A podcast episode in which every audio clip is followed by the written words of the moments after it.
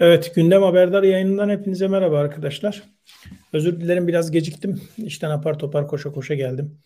Ee, tabii şimdi önemli bir krizle karşı karşıya. Bütün dünyayı ilgilendirebilecek bir krizle karşı karşıyayız.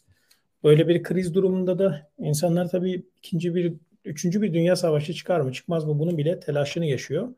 Böyle bir durumla karşı karşıya kalındığında neler yapılabilir ya da şu andaki mevcut durum nedir? Nereye gidiyor? Bizim bu Ukrayna ve Rusya savaşı bize ne anlatıyor? Daha doğrusu Rusya ve Ukrayna savaşı bile denmez buna. Rusya'nın saldırması denir. Savunma savaşı yapıyor şu anda Ukrayna.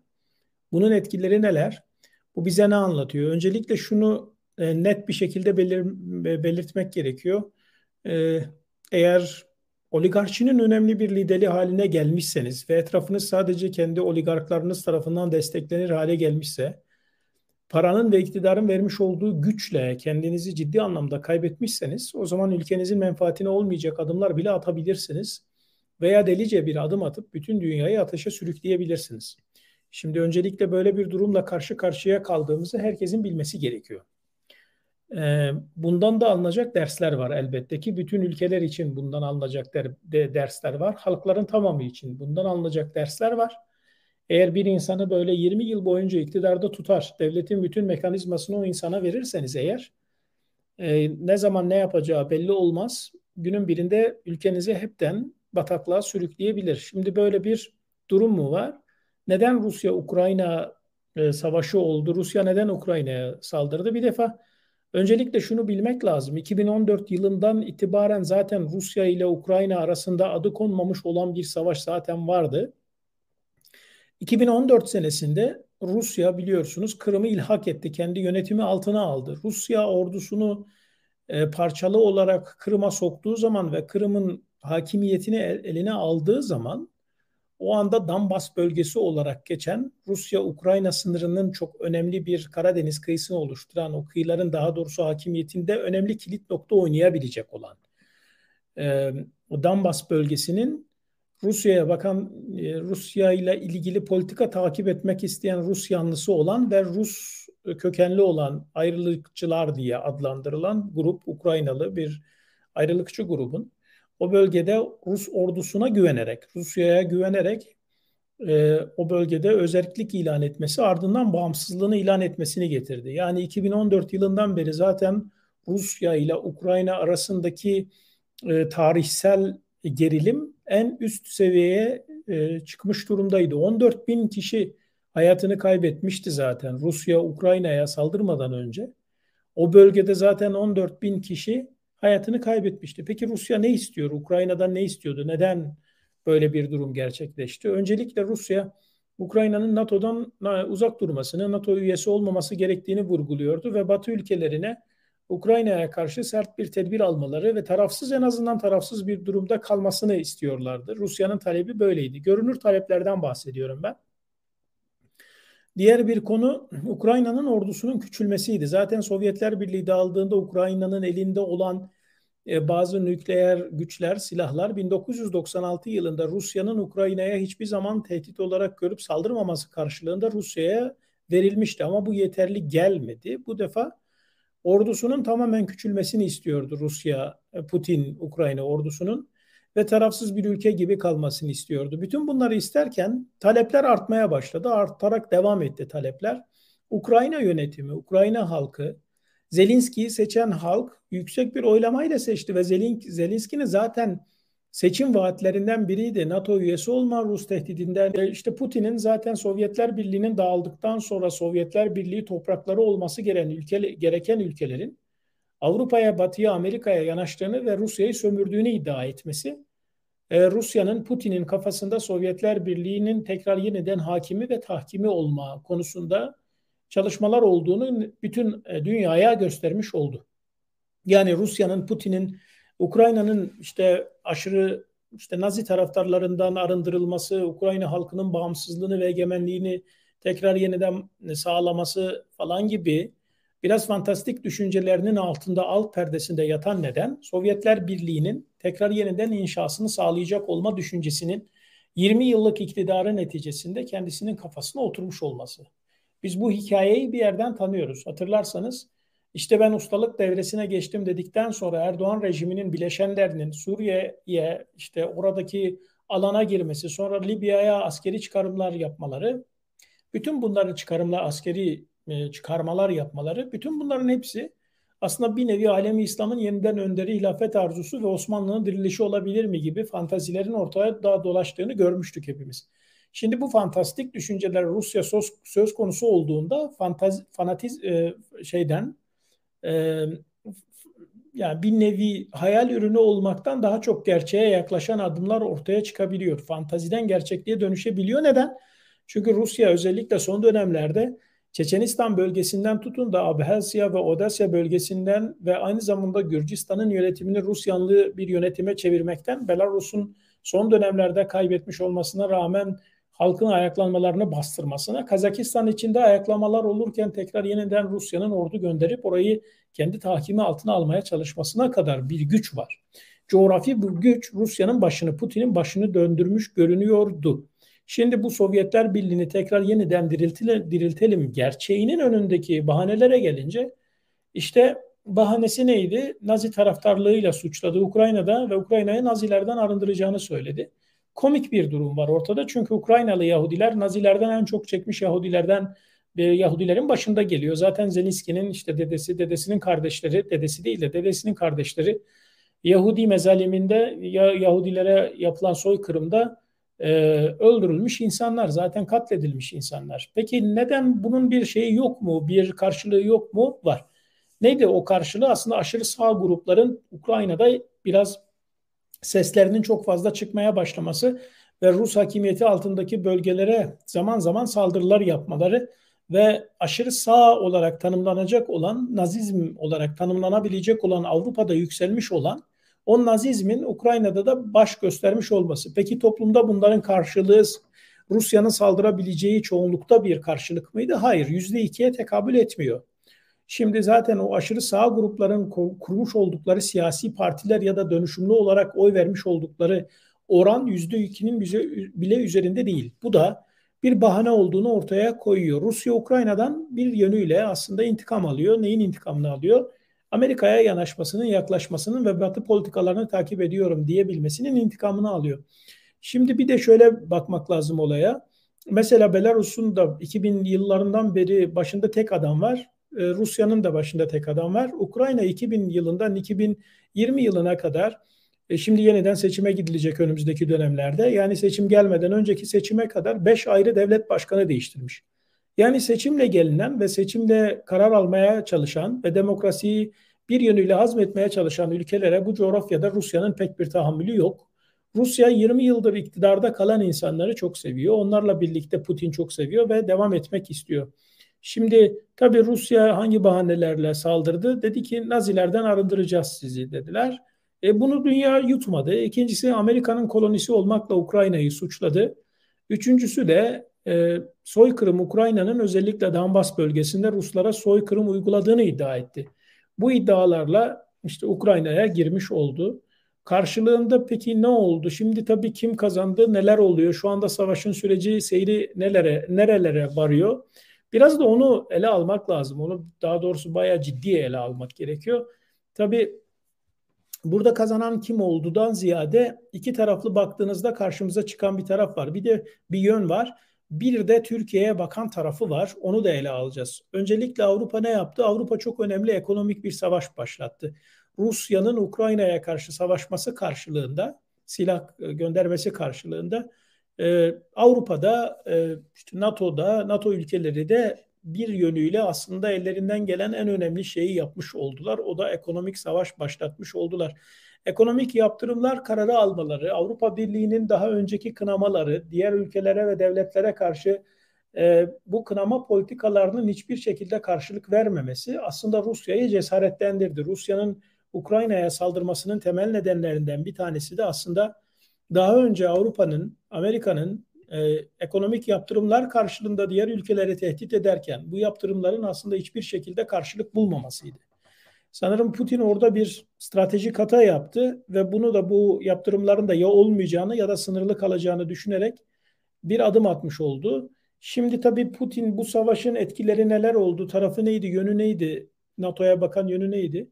Son 10 yıldır özellikle Amerika'daki ve Avrupa'daki bütün düşünce kuruluşları başta olmak üzere zaten Avrasyacı ekolün iddialarından bahsetmiyorum. Onlar zaten onlara göre zaten çoktan NATO dağıldı, bitti, güçsüzleşti, zayıf, zayıflaştı ve yeni denge politikası artık Rusya üzerine kuruluyor gibi iddiaları vardı. Fakat asıl bu iddiaları doğrulayan, gerçekleştirecek olan şeyler yaşanıyordu. Özellikle Amerika'da ve Avrupa'daki düşünce enstitülerinde onların yayınlamış olduğu raporlarda son 10 yılına dönerek bakabilirsiniz.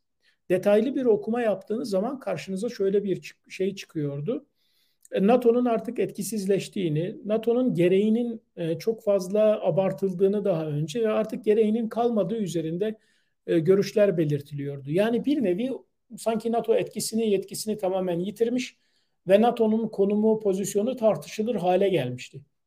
NATO'nun tabii ki tartışılır hale gelmesinin en önemli nedeni aslında diğer ülkelerin NATO müttefiği olarak NATO'ya katılması ve politik olarak sınırlarının genişlemesi değil e, aslında diğer ülkelerin içinde birçok ülkenin içerisinde 1990'ların sonuna kadar NATO artı olarak benim tanımlamış olduğum derin devlet yapılanmalarının NATO Gladios'u tarafından destekleniyor olması ve ülkelerin iç işlerine doğrudan müdahil olmaları söz konusuydu. Yani neredeyse Avrupa'daki bütün devletler ve Avrupa'nın etkisinde olan bizim coğrafya dahil olmak üzere, Türkiye dahil olmak üzere devletlerin yönetimindeki o derin işlerin, derin mekanizmasının altında elinde NATO'nun kirli elinin arka sokaklardan dolanıyor olmasıydı. Tabii 2000'li yıllarda bir değişim yaşandı. NATO etkisini o derin devlet güçlü mekanizmalarıyla, güçlü mekanizmalarını kullanarak bir yönüyle etkisini sürdürürken bir diğer yandan temiz eller operasyonuyla bir operasyon başlattı. 90'lı yıllardan 2000'li yılların başına kadar 10 yıl boyunca aslında NATO'nun karar alıcıları ve ön perdeden, vitrinden hareket edenleri NATO'nun arka perdeden kullanmış oldukları derin devlet yapılanmaların tamamını temizleme kararı aldı. Yani 90 yılından 2010 yılına kadar 10 yıl boyunca diğer ülkelerin içerisindeki devlet mekanizmalarının NATO bağları kopmaya başladı.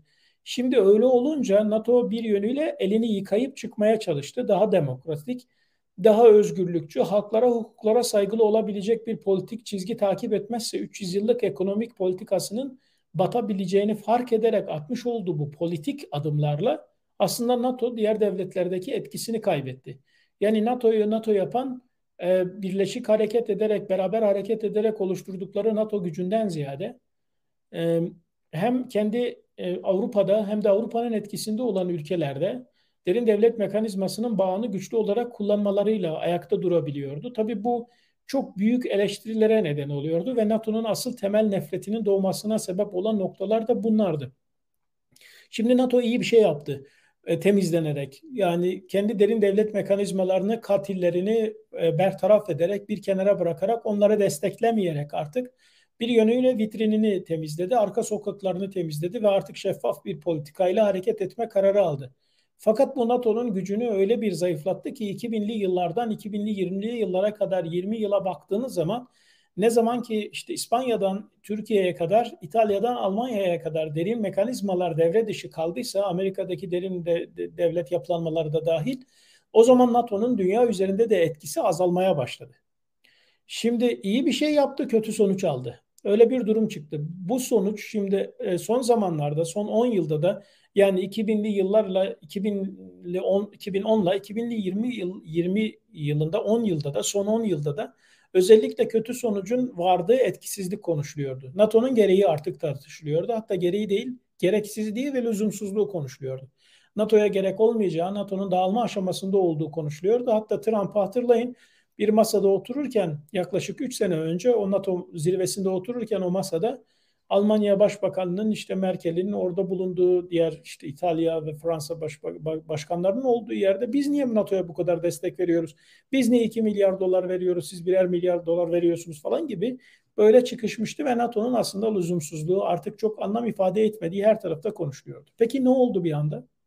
Rusya Ukrayna'ya bir saldırı gerçekleştirdi ve artık herkes NATO'nun ne kadar lüzumlu, ne kadar gerekli, bu birlikteliğin ne kadar olması gerektiği üzerinde konuşuyor. Yani Putin öyle bir adım attı ki Ukrayna'ya savaşarak NATO'nun ikinci kurucu babası oldu Putin. Dağılmakta olan NATO'nun daha doğrusu dağılmakta olan demeyeyim de softlaşan artık lüzumun lüzumsuzluğunun konuşulduğu NATO'nun tekrar yeniden bir merkezde toplanmasını hem de çok güçlü bir şekilde toplanmasını sağlayan bir adım oldu. Bu yönüyle bakıldığı zaman zaten kazananın bu bu savaşta, bu başlangıçta kazanan NATO olduğu görüyor, görülüyor.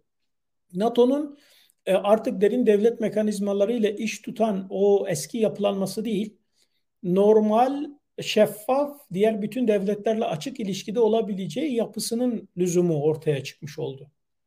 Bu da e, Putin'in en bu, bu santranç oyununda Putin'in belki de en büyük kayıplarından bir tanesi bu. Ukrayna üzerinden Avrupa ve Amerika'nın bunu sağladığını görüyoruz. İkincisi e, NATO'nun etkisi azaldıkça ABD'nin e, Avrupa Birliği ülkeleri üzerinde etkisi azalıyordu. Avrupa Birliği'nin e, özellikle ekonomide daha daha bağımsız hareket edebilecek güçlere ermeleri ve ayakları yere basar hale geldikten sonra alternatif ekonomik modelleri geliştiriyorlardı.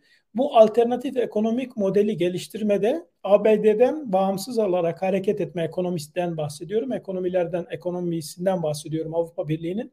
Bağımsız hareket edebilme, alternatif mecralara yönelme gerçeğini ortaya koyuyordu. O alternatif gerçeklik de Çin'in bizzat kendisiydi. Yani Avrupa Birliği'nin son 20 senede e, Amerika'dan bu NATO'nun etkisizleşmesiyle beraber Amerika'nın etkisinden kurtulması ve ekonomik olarak bağımsızlığını daha çok sağlar hale gelmesinden sonra yöneldiği ikinci mecra Çin'di. Çin alternatifi olmuştu Amerika'nın Avrupa için özellikle önemli bir pazar haline geliyordu Avrupa Çin'in.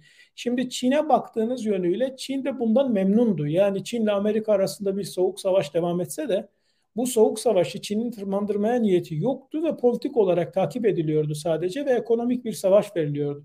İşte bu ekonomik savaşta Rusya Ukrayna'ya saldırana kadar Avrupa Birliği alternatif olarak Çin'i değerlendirmeye başlamıştı ve ekonomik ilişkilerini çok üst seviyede tutuyordu.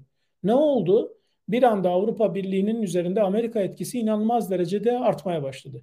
Şimdi tekrar yeniden Amerika'nın bütün Avrupa ülkeleri içerisinde e, abi konumuna gelmesi karakolun işte orada tekrar yeniden dünyanın karakolu ve merkezi komiseri haline gelmesi hali yaşanıyor. Şimdi bu Çin'i de rahatsız etmiş durumda. Çin'in Rusya'nın arkasında en büyük destek güç Çin olması gerekirken ve böyle algılanırken ve Avrasyacı cenah aslında hep böyle algılatırken dünyadaki Avrasyacı mekanizma ve kafadan bahsediyorum. E, bu savaşla birlikte aslında Çin'in çok güçlü bir şekilde Rusya'nın arkasında durmadığını ve Rusya'nın Ukrayna'ya saldırması Çin'in de işine gelmediğini ve Çin'in de Avrupa'dayı Avrupa'yı kaybetmesine, ekonomik değerleri ve dengeleri kaybetmesine neden olduğunu gösterdi. Şimdi böyle bir durum olunca Çin'in Avrupa Birliği üzerindeki etkisinin azalması ve Amerika'nın etkisinin artmasıyla birlikte tekrar yeniden görülen o ki hem NATO kazanmış hem Amerika kazanmış görünüyor. Hem de Çin'in ciddi anlamda Rusya'ya karşı bir öfkesi var. Birkaç adım sonra yaşanabilecek olan şey Beklenilenin aksine Çin'in devreye girip Rusya'yı destekleyip çok büyük bir güç ve politik bir denge oluşturup iki kutuplu dünya yaratmak yerine yine ekonomik ve politik anlamda iki kutupluluk olmakla beraber savaşı destekleyen değil tam tersine savaşın bitmesini sağlayan açıklamalar yapacağını bekliyorum ben. Çin'in etkisini Rusya savaşarak, Rusya Ukrayna'ya karşı savaş açarak Çin'in Avrupa Birliği üzerindeki etkisini kırmış görünüyor. Bu da Rusya'yı etkileyen olumsuz ikinci bir e, yön. Çünkü en büyük destekçisinin Çin olması bekleniyordu. Fakat öyle görünmüyor. Şimdi tabii bütün bunların hepsiyle beraber e, bu Rusya'yı etkileyen olumsuz yönleri neler bu olayın ve Türkiye'ye bakan yönü neler olacak diye bakmak gerekiyor. Şimdi tabii böyle Avrasyacı ideolojiyle hareket edenler ve kendi ideolojisinden olmayan herkesi NATO'cu olarak fişleyen ya da bunlar NATO'cudur, o da NATO'cudur, bu da NATO'cudur diye bakan ve ideolojik bir körlük içerisinde olayları ele alan insanlar elbette ki Rusya'nın e, saldırmayacağını düşünerek e, hareket ediyorlardı ve öyle açıklamalar ve analizler yapıyorlardı. Hatırlayın Türkiye medyası neredeyse sabah akşam bu adamların çıkıp Rusya hiçbir zaman saldırmaz. Ukrayna bölgesine girse bir de Donbass'tan falan gitmez. Öyle Kiev'e saldırmak, işgal etmek falan nerede falan canım. Öyle şey mi olur gibi böyle üst perdeden konuşuyorlardı.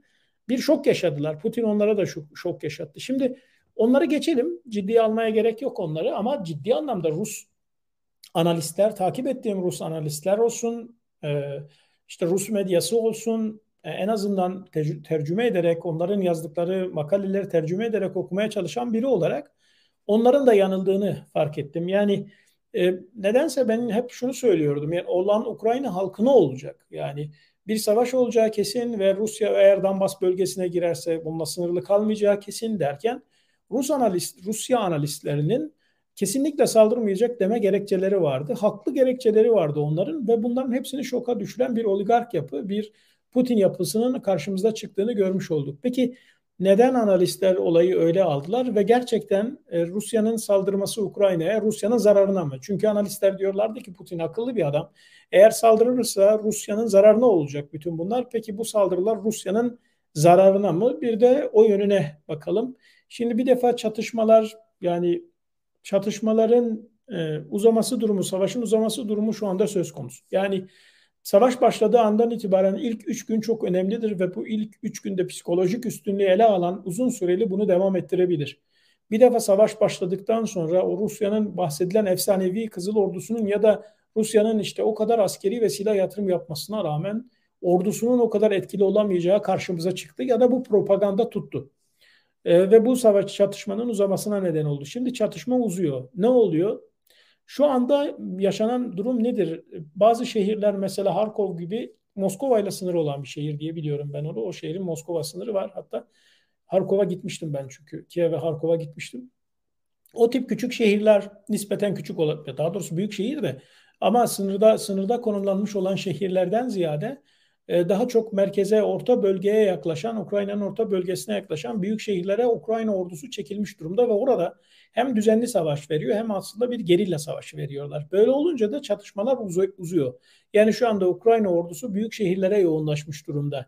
E, o diğer sınır illerde Rusya'nın hakimiyet sağlıyor olması ya da bir yönüyle işte ele geçiriyor olması dolayısıyla pek bir anlam ifade etmiyor. İkincisi çatışmayı e, uzatan e, önemli faktörlerden bir tanesi de gerek ekonomik gerek politik gerek askeri gerek siyasi liderlerin Ukrayna'daki liderlerden bahsediyorum. Bunların savaşın şokunu çok kısa sürede atlatmış olmaları. Yani ilk saatlerde ilk 3 saatte Zelenski'nin açıklamalarına baktığınızda feryat figan bir açıklama görüyordunuz ve bütün Avrupa Birliği ülkelerinin tamamının kendisine sırt döndüğünü ve hani telefonlara bile çıkmadığını falan söylemeye başlamıştı ve hiçbir yardım görmediğini iddia etmişti. Şimdi bu Rusya'nın daha hızlı saldırmasına neden oldu bu açıklamalar. Bir taraftan da belki de Avrupa'yı sarsan önemli açıklamalara neden olmuş oldu. Avrupa'yı sarstı ve Avrupa dönüp Zelenski'ye her türlü yardımı yapmaya başladı ve Zelenski ve diğer liderler, ekonomik liderler de, politik liderler de, askeri liderler de, Ukraynalı liderlerden bahsediyorum. Savaşın şokunu atlatmış e, görünüyorlar. Bu durumda ne olacak? İki ihtimal var. Ya Rusya şu anda tabii 50-60 bin ordusu askeriyle girdiği söyleniyor ki 200 bini sadece sınıra yığmıştı. Şimdi Rusya'nın toptan bir savaş başlatma söz konusu var, olasılığı var. Çünkü çatışma çok uzadı. İkinci olasılıkta müzakere yapılması. Her iki durumda Rusya'nın sonu oluyor. Yani bu iki duruma da baktığınızda Rusya toptan bir savaş başlattığı zaman Ukrayna yönetimini kazansa da kaybedeceğini göreceğiz. Birazdan anlatacağım nedenini. Diğer bir konuda müzakere. Müzakereler sürdüğü sürece Rusya müzakere yapmak istiyorum dediği sürece Ukrayna'nın psikolojik olarak eli güçlenmiş oluyor. Ve sadece psikolojik bir güç değil, müzakere esnasında tekrar yeniden kendi ordusunu da toparlama imkanı sağlanmış oluyor. Müzakerelerin böyle sürmesi Ukrayna'nın işine geliyor. E, bu bir yönü. Diğeri Ukrayna'ya yardım konusunda Batı'nın birlikteliği ve yardımın hacmi çok önemli. E, belki de az önce söylemiş olduğum gibi 20 yıldan beridir NATO'nun ve Avrupa Birliği'nin kınama derecesinden yüksek ölçüde e, bir konsültasyon sağlayarak, e, bir birliktelik sağlayarak Ukrayna'ya vermiş olduğu destek ve bu desteğin hacmi bu savaşın hem uzamasına neden oluyor hem de bir taraftan da aslında bu yardımlar, bu e, durum Rusya'nın zayıflamasına neden oluyor. Şimdi askeri şimdi tabii Ukrayna'nın sınırlarına baktığınız zaman batıya bakan yönleriyle sınırlarında Rusya'nın herhangi bir kontrolü söz konusu değil. Öyle olunca da e, askeri teçhizatı temin etme ve as, askeri teçhizat gönderme noktasında Ukrayna'ya ciddi anlamda bir sevkiyat yapıldı.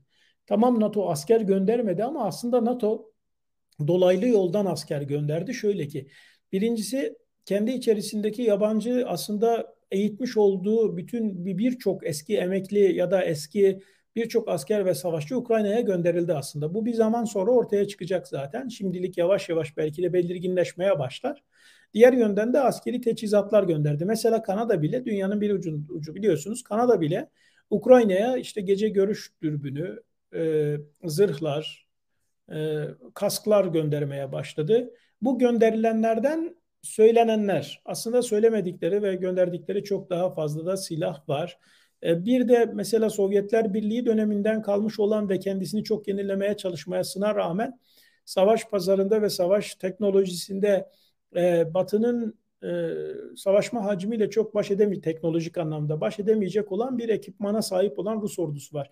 Öyle olunca belki de dikkate alınamayan mobilize olan e, taşınabilir hava sistemleri ve aynı zamanda e, mobilize anti-tank sistemleri var Avrupa'nın elinde, Amerika'nın elinde ve bunlar Ukrayna'ya aslında çok rahat bir şekilde sokuluyor ve veriliyor. E, bir de işte az önce bahsetmiş olduğum yabancı gönüllüler adı altında aslında sivil olmayan gönüllüler, askerler Ukrayna'ya gönderiliyor. Şimdi bütün bunlar e, Batı'nın hem ciddi anlamda güçlenmesine ve NATO'nun birlikteliğine, savaşın uzamasına, Rusya'nın kaybına neden oluyor. Savaşın bir diğer noktası şimdi Rusya'nın diplomatik olarak izolasyonu söz konusu. Rusya belki hiçbir dönemde bu kadar izolasyona tabi olmadı. Neden izolasyon bu kadar fazla oldu diplomatik açıdan ve e, demokratik açıdan? Çünkü bir ülke egemen bir ülkeye saldırdı. Şimdi bir ülke böyle kalkıp egemen bir ülkeye hangi sebeple saldırır, saldırırsa saldırsın Batı'nın ve Batı'nın hakimiyetinde olan diğer dünya ülkelerinin ona empatiyle bakması ve tarafsız durması söz konusu değil. Böyle olunca da aslında egemen bir devlete saldırmanın vermiş olduğu bu durum karşısında diğer devletler çok ciddi anlamda Rusya'ya karşı diplomatik anlamda bir izolasyon uygulamış durumdalar. Bugüne kadar İsviçre gibi, İsveç gibi, Finlandiya gibi, Norveç gibi birçok kararda, birçok durumda uluslararası kararda tarafsız olan ülkelerin bile bugün Rusya'nın karşısında dikilmesinin temel nedeni ve diplomatik olarak Rusya'yı e, izolasyona tabi tutmalarının temel nedeni Rusya'nın egemen bir devlete saldır, saldırmış olmasıdır.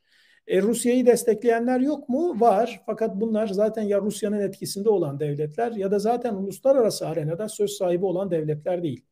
Şimdi böyle olunca da aslında dünyanın bir yerinde bir Rusya var, öbür tarafında bütün dünya var gibi konum, konum, konumlanma başladı.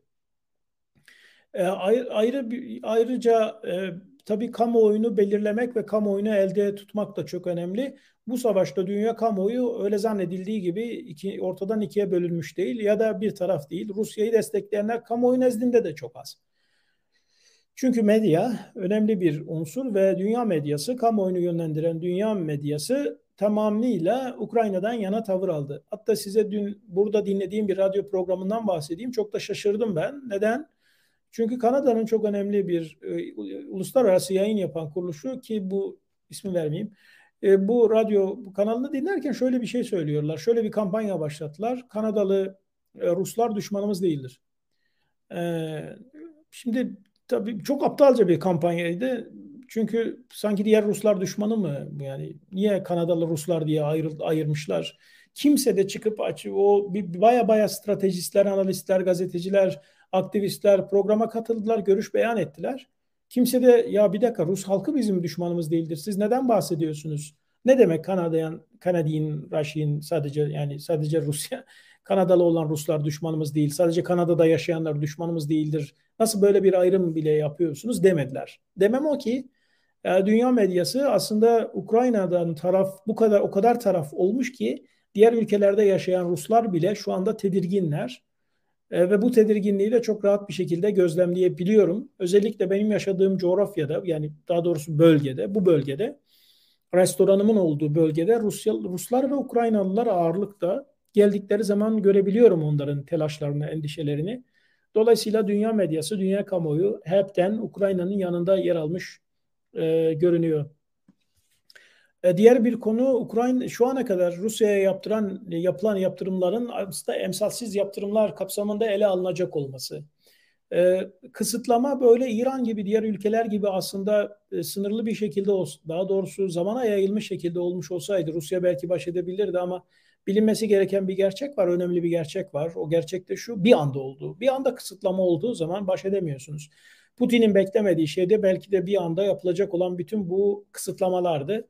Bu kısıtlamalarda önemli şeyler, yaptırımlar e, ele alındı. İşte uluslararası para trafiğini sağlayan, bankacılık işlemlerini sağlayan SWIFT kodunun iptalinden tutun da siz birçok ambargonun bir anda devreye girmesiyle birlikte Rusya ekonomisi ciddi anlamda zarar görüyor. Bir de e, son dönemlerin popüler olan oligarkları var. Kim bu oligarklar? Neyin nesidir oligarklar? Size kısaca oligarkları şöyle anlatayım. Çok kısa. iki kelimeyle anlatayım. Beşli çete. Yani beşli çete var ya Türkiye'deki. İşte o oligarklar oluyor. Öyle düşünün. Yani ben size burada siyasi politik tanımlamasını yapmayacağım. Zaten program çok ciddi anlamda şimdi şeye giriyor. Neyse. Şimdi bu oligarklar, işte Rus oligarklar rejimi destekleyen, rejimi ayakta tutan güçler demek bunlar. Yani bu isimler demek bunlar. Zenginler yani bu oligarklar özetle. E, peki bunlar rejimi ayakta tutan bu kadar parayı nereden buluyorlar? Rejim onu tavuk mu yumurtadan, yumurta mı tavuktan? Rejim oligarkları besliyor, oligarklar rejimi besliyor. Milyarlarca dolarlık para dönüyor. Bu milyarlarca dolar para. Bunları büyütüyor, oligark denen isimleri büyütüyor. Bu isimler de o rejimi ayakta tutmak için para harcıyor. Yani beşli çete işte ya. Yani nasıl ki işte bütün Türkiye sermayesi Merkez Bankası beşli çeteye verildi. Şimdi beşli çeteden o paralar yavaş yavaş kısmen azar azar alınarak tekrar yeniden zor dönemlerde kullanılmaya çalışılıyor gibi. Böyle düşünün.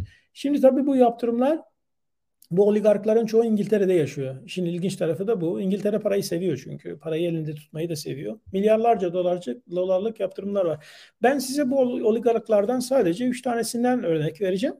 Ve onlara yaptırımın ne anlama geldiğini söyleyeyim. Bir tanesi hepimizin böyle çok yakından tanıdığı e, Abramovich.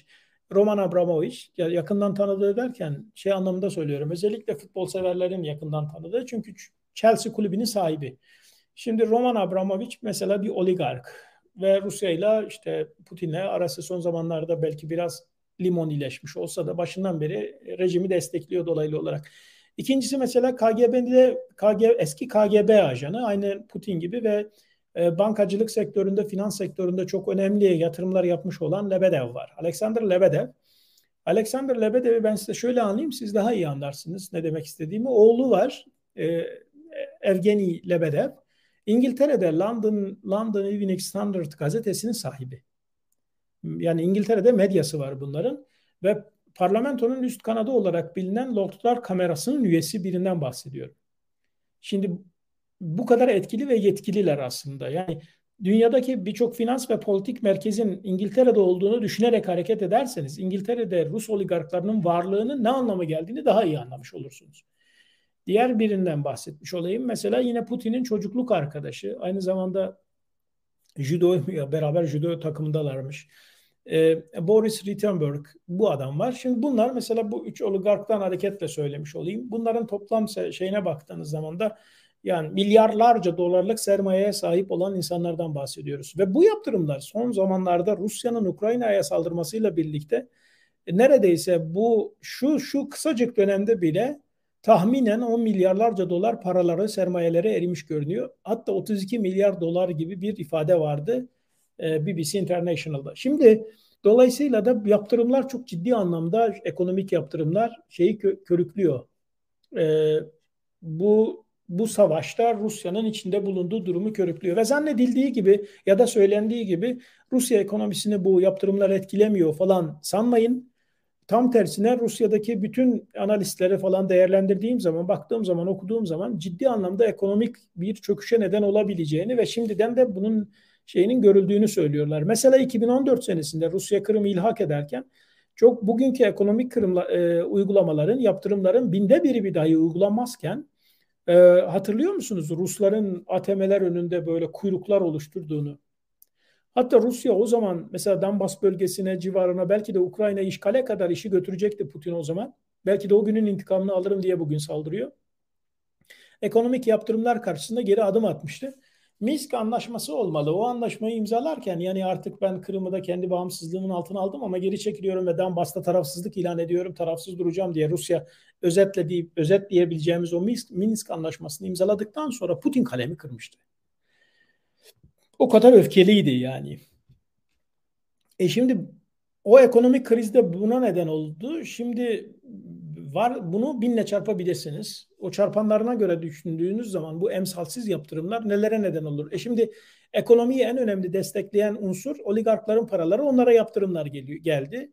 E diğer yaptırımlar var. Merkez Bankası, Swift kodu falan bütün bunların hepsi işte kredi derecelendirme kuruluşlarının notunu düşürmesi Rusya'nın ve Rusya'nın işte anlaşmalı olduğu yabancı şirketlerinin Rusya'dan çekilmesi bütün bunların hepsi kısıtlamalar şu ekonomiye çok ciddi anlamda darbe vuruyor.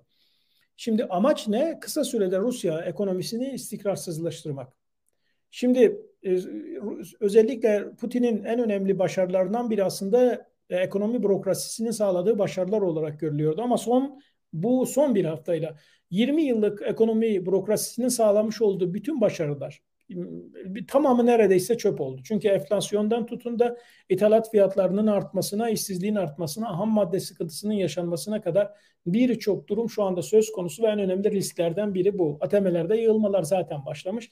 Ve mesela işte Rus rublesi ciddi anlamda işte 80 70 75 80 liralardan 130 dolarlara çıkmış durumda. Şimdi e, bir taraftan bu var. Diğer taraftan projeler var. Mesela uluslararası şirketler var. Şimdi birçok batılı şirket zaten Rusya'ya arkasını döndü. Ama bir de batılı şirket olmayıp Amerika'nın yaptırımlarına maruz kalabilecek olan şirketler var.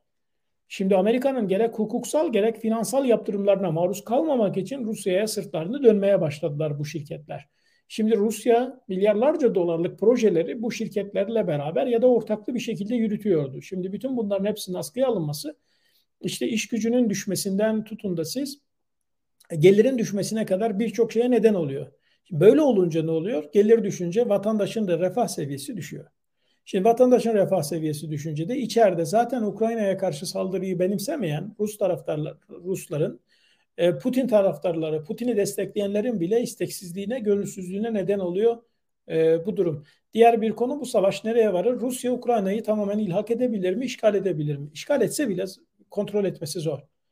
Neden? Çünkü yani Rus oranı %10'larda 13'lerde. Geri kalanların tamamı Ukrayna. Şimdi şöyle bir durumla karşı karşıya. Ee, şehirleri aldı, kuşattı, yıktı, yaktı, kendi yönetimini getirip koyduğunu düşünün. Artık araya bir kan davası girmiş oldu. Artık bir kan var. Düşmanlaştırılmış bir millet var karşınızda. Onu kontrol edemezsiniz. 45 milyon nüfuslu bir Ukrayna'dan bahsediyoruz. Şimdi böyle bir ülkeyi %80'inin Ruslar istemediği bir ülkeyi, Rus yönetimini istemediği bir ülkeyi bir de savaşla, savaşarak, araya kan koyarak onlardan birilerini öldürerek kendi yönetiminizi alamazsınız. Yani Rus ordusu Ukrayna'da hakim olsa bile Rusya politikası hakim olamaz. Hatta Rus destekli politikacılar eğer gelirse 2-3 aydan fazla Ukrayna'yı yönetemezler. Halk isyanları olur, ayaklanmalar olur, iç savaşlar olur, kaos olur, kaotik olur. Yani Rusya'nın kazanabileceği herhangi bir şey bir durum söz konusu değil. E, bir diğer taraftan Ukrayna'da yükselen bir milliyetçilik söz konusu. Yani belki de Amerika'nın, Avrupa'nın, Batı ülkelerinin bugüne kadar NATO konusunda yapamadıklarını yine Ukrayna politikası kendi içinden Ruslara karşı bir milliyetçi ve ulusalcı bir kendilerince bilinç oluşturmaya çalışırken, bir politika oluşturmaya çalışırken bunu 30 senedir başaramayın, başaramayan Ukrayna'ya adeta altın tepsi içerisinde bu saldırı bunu başarma imkanı sağladı.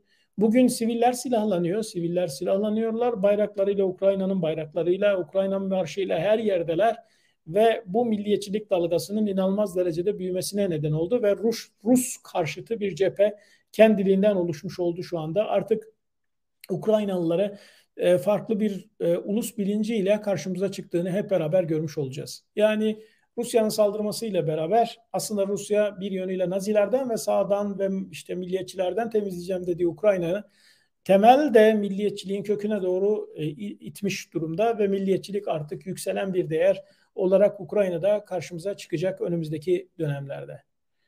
Türkiye'ye etkisi ne olur bu, bu savaşın? Politik etkisinden önce ekonomik etkisine değineyim kısaca size arkadaşlar. Neden etkisi çok fazla olur Türkiye'ye? Şimdi Mesela 2001, 2021 yılında anlaşmalar, projeler yapıldı. Neredeyse iki yıl içerisinde pandemi döneminde Ukrayna ve Rusya ile yapılan anlaşmalar, inşaat anlaşmalarından bahsediyorum. Yani müteahhitlerin yapmış olduğu projelerden, almış oldukları projelerden bahsediyorum.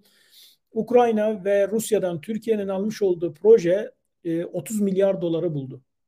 Şimdi iki ülkeden 30 milyar dolarlık bir inşaat sektörü projeniz, yatırımınız olduğunu düşünün. Bu bir tarafı işin. Diğer bir tarafı Türkiye'nin en önemli e, ekonomik ayaklarından biri turizm. Pandemi döneminde turistler gelmeyince ülkenin ne hale geldiğini hep birlikte gördük. Şimdi Türkiye'ye gelen turizmin, turistlerin yüzde otuzunu bu iki ülke karşılıyor. Ukrayna'dan ve Rusya'dan geliyor. Yüzde otuzu yani turizm sektörünün yüzde otuzunu besleyen iki ülkeden bahsediyoruz. Bu iki ülkede bu dönemde herhalde bu savaşın bitse bile yarın sözleşme yapılsa bile etkisinden şuyundan buyundan ötürü kalkıp tatil yapabilecek hali yok. Gelebilecek durumları yok. Hele inşaat sektöründeki 30 milyar dolarlık o projenin tamamen çöp olabileceğini düşünmek gerekiyor. Gıda tedariğinde çok önemli iki ülke bizim için Rusya ve Ukrayna. Biz gıda tedariğinde neredeyse işte yüzde kırkını Rusya ve Ukrayna'dan karşılıyoruz gıda tedariğinin. Şimdi orada zaten Ukrayna'dan artık gıda tedariği söz konusu bile de olamaz. E, Avrupa'ya Rusya'nın uygulamış olduğu ekonomik kısıtlamalar Rusya'nın ekonomisinin batmasına, tarımının gerilemesine her açıdan da gıda sektörüne diğer şeylere vurmasına neden olacak. Zaten ithalat ve ihracat dengesinin e, azalmasına neden olacak. Zaten Swift anlaşması yok. Ödemeler nasıl olacak onlar gündeme gelecek. Dolayısıyla Türkiye'yi bekleyen çok ciddi anlamda bir sorun var. Yani Rusya ve Ukrayna'da yaşayacak yaşanacak olan gıda kıtlığının maalesef ki en büyük etkisi Türkiye'de olacak. Yani üçüncü en çok etkilenen ülke durumuna gelecek. Ee, Türkiye sadece Ukrayna açısından da baktığınız zaman 700'e yakın şirket olduğunu e, bilin. Yani Ukrayna'da sadece. Dolayısıyla da Türkiye bu çemberde Ukrayna ve Rusya ile bu kadar ilişkilerini geliştirmişken e, bir anda içinde bulunduğu bu durum onları sıkıntıya sokacak, Türkiye'yi sıkıntıya sokacak gibi görünüyor. Siyasal anlamda bakıldığı zaman da zaten size uzun zamandan beridir Avrasyacıların, Türkiye'deki Avrasyacılardan bahsediyorum.